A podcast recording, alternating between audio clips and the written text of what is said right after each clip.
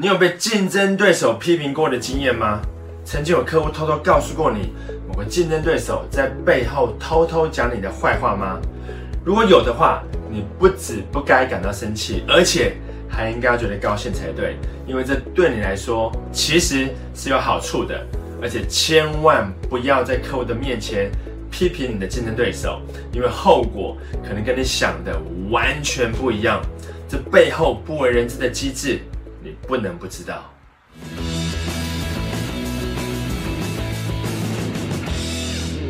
What's up, guys？我是张麦克，欢迎收看今天的节目。如果你是第一次来到我的频道，想要学习关于业务销售、对工作、对生活有用的知识跟技巧，现在就点击订阅频道跟旁边的通知小铃铛，这样才不会漏掉任何东西哦。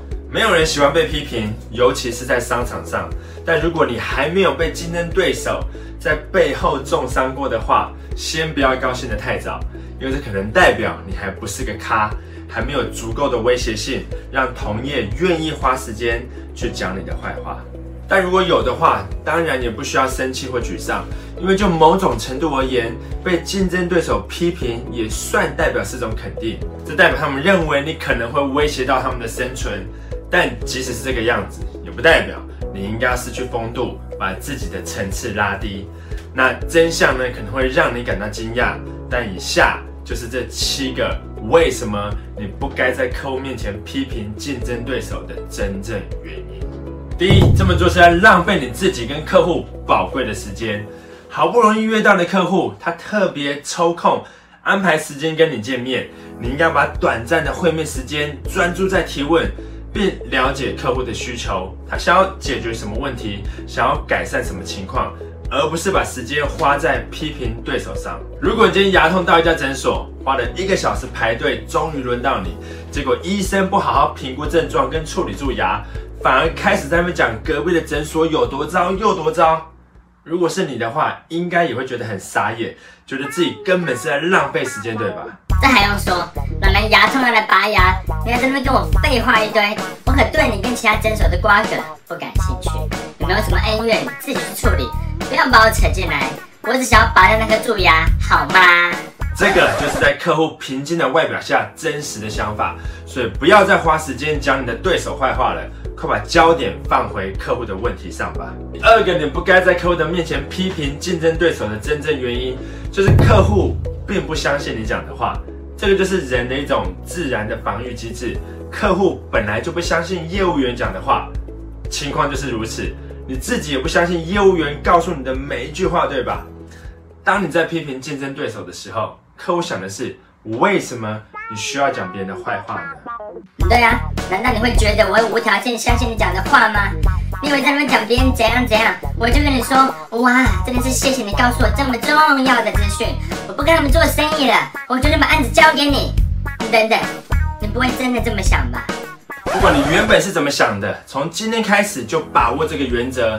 只有当客户主动提起想跟你试探对手的讯息，这个时候你才适合委婉的告诉客户一些你知道的或是经过证实的资讯，这样子才不会让客户觉得你是为了赢得业绩而在刻意散播或是夸大竞争对手的缺点。第三个，你不该在客户的面前批评竞争对手的原因，就是这么做可能会让客户开始对你的竞争者感兴趣。原本他可能对你的竞争对手不感兴趣的，但被你不断的提起，这下反而勾起了他的好奇心了。譬如公司的冷气坏掉了需要修理，你找了 A 厂商来评估报价，就在过程中他不断的提起 B 厂商，说他们家有多糟啊，材料啊，服务啊都不好。那你听了之后会怎么想呢？可能会有两种结果：一，你真的相信 A 厂商讲的话，然后觉得幸好没有叫 B 厂商来报价。另外，第二，如果你跟我一样的话，等 A 厂商走之后，回头就打给 B 厂商，请他过来报价。就像你跟喜欢的女孩约会一样，好不容易才约到见面的机会，你不好好表现，还在那边一直讲小王的坏话，就因为你认为他可能是你的情敌，然后约的过程就在谈论小王，结果隔天女孩就跑去找小王约会了。要知道，每当你提到对手的名字，就是在帮他打免费广告啊。这是我为什么从来不在乎酸民或是竞争对手讲我的坏话，因为这对我来说是一种优点。第四个，你不该批评竞争对手的真正原因，就是客户知道的可能比你还多。我事实上，一个客户通常会同时面对多家厂商，那每个厂商都会提供给他详细的资料，甚至是某些关键的资讯。那不要以为客户什么都没说，就代表他什么都不知道。No No，他只是没有讲出来而已。任何客户想要知道的业界传闻，只要分别询问几个不同的厂商，就可以获得还算客观的资讯了，包含你经常批评竞争对手这件事情在内。但要注意一件事。如果是客户主动跟你提及对手的动态，那就要认真听了，因为竞争对手透露给客户的讯息，可能是你自己或是公司都打听不到的重要情报啊。如果客户愿意告诉你，就把你的嘴巴闭上，好好的听就好。这可是一个收集情报的大好机会。第五个，你不该在客户的面前批评对手的原因，就是这么做可能会让客户产生迟疑。原本他准备好要跟你签约的。也没有想到要找其他家来比价，结果你就在那边一直批评 B 厂商，仿佛你试图在掩饰些什么，或是别有目的，这反而让客户不想或是不敢跟你签约了。结果原本可能很快就可以谈成的案子，就因为你管不住自己的嘴，生意就泡汤了。因为这种原因而失去的营业额真的是很冤枉啊！第六个你不该批评竞争对手的原因，就是这么做可能会得罪客户。不要以为你不会这么衰，因为客户还蛮喜欢你的竞争对手，结果你就等于是在间接骂客户，好像是因为他很没有 sense 才会找来这种厂商。更尴尬的是，这个竞争对手若刚好是客户的朋友，或是有点交情的话，那你可能就直接被列入黑名单，成为拒绝往来户了。所以不要掉入这个陷阱了，要问对问题。让客户自己讲出他对其他厂商不满的地方，而不是你自己在那边一直讲。最后一个你不该批评竞争对手的原因，就是一个会在你面前讲他人坏话的人，也可能会在你背后讲你的坏话。这就是自然法则，就跟地心引力一样。所以客户自然会担心自己会不会哪天也落入你的口舌啊。所以别让客户有机会对你产生这样的怀疑。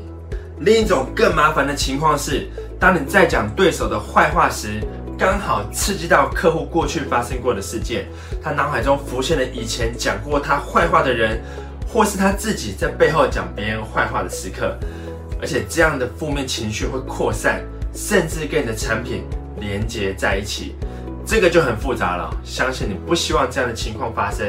对吧？所以不要让自己的形象变成一个在背后讲坏话的人，这是没有必要的，也对你拿到订单完全没有帮助。OK，以上就是这七个你不该在客户面前批评竞争对手的真正原因。第一，这么做是在浪费客户跟你自己的时间。那第二，是客户天生就不相信厂商讲的每一句话，不管你说什么，他都会怀疑你讲的话是否属实。那第三是这么做可能会勾起客户对竞争对手的兴趣，反而让对手有了机会。那第四是这么做可能会让你自曝其短，因为客户的知道也许比你更多。第五，这么做会让客户观望迟疑，hold 住了原本要下给你的订单。那第六是可能会不小心得罪了客户，因为他可能跟这个厂商还有点交情。那最后一点。就是一个会在你面前讲他人坏话的人，也可能会在你的背后讲你的坏话，而且负面情绪会扩散，这对拿到订单没有帮助。我知道要你不批评对手，一开始可能没有那么简单，尤其是当听到自家产品被批评的时候，一定会忍不住想要屌回去。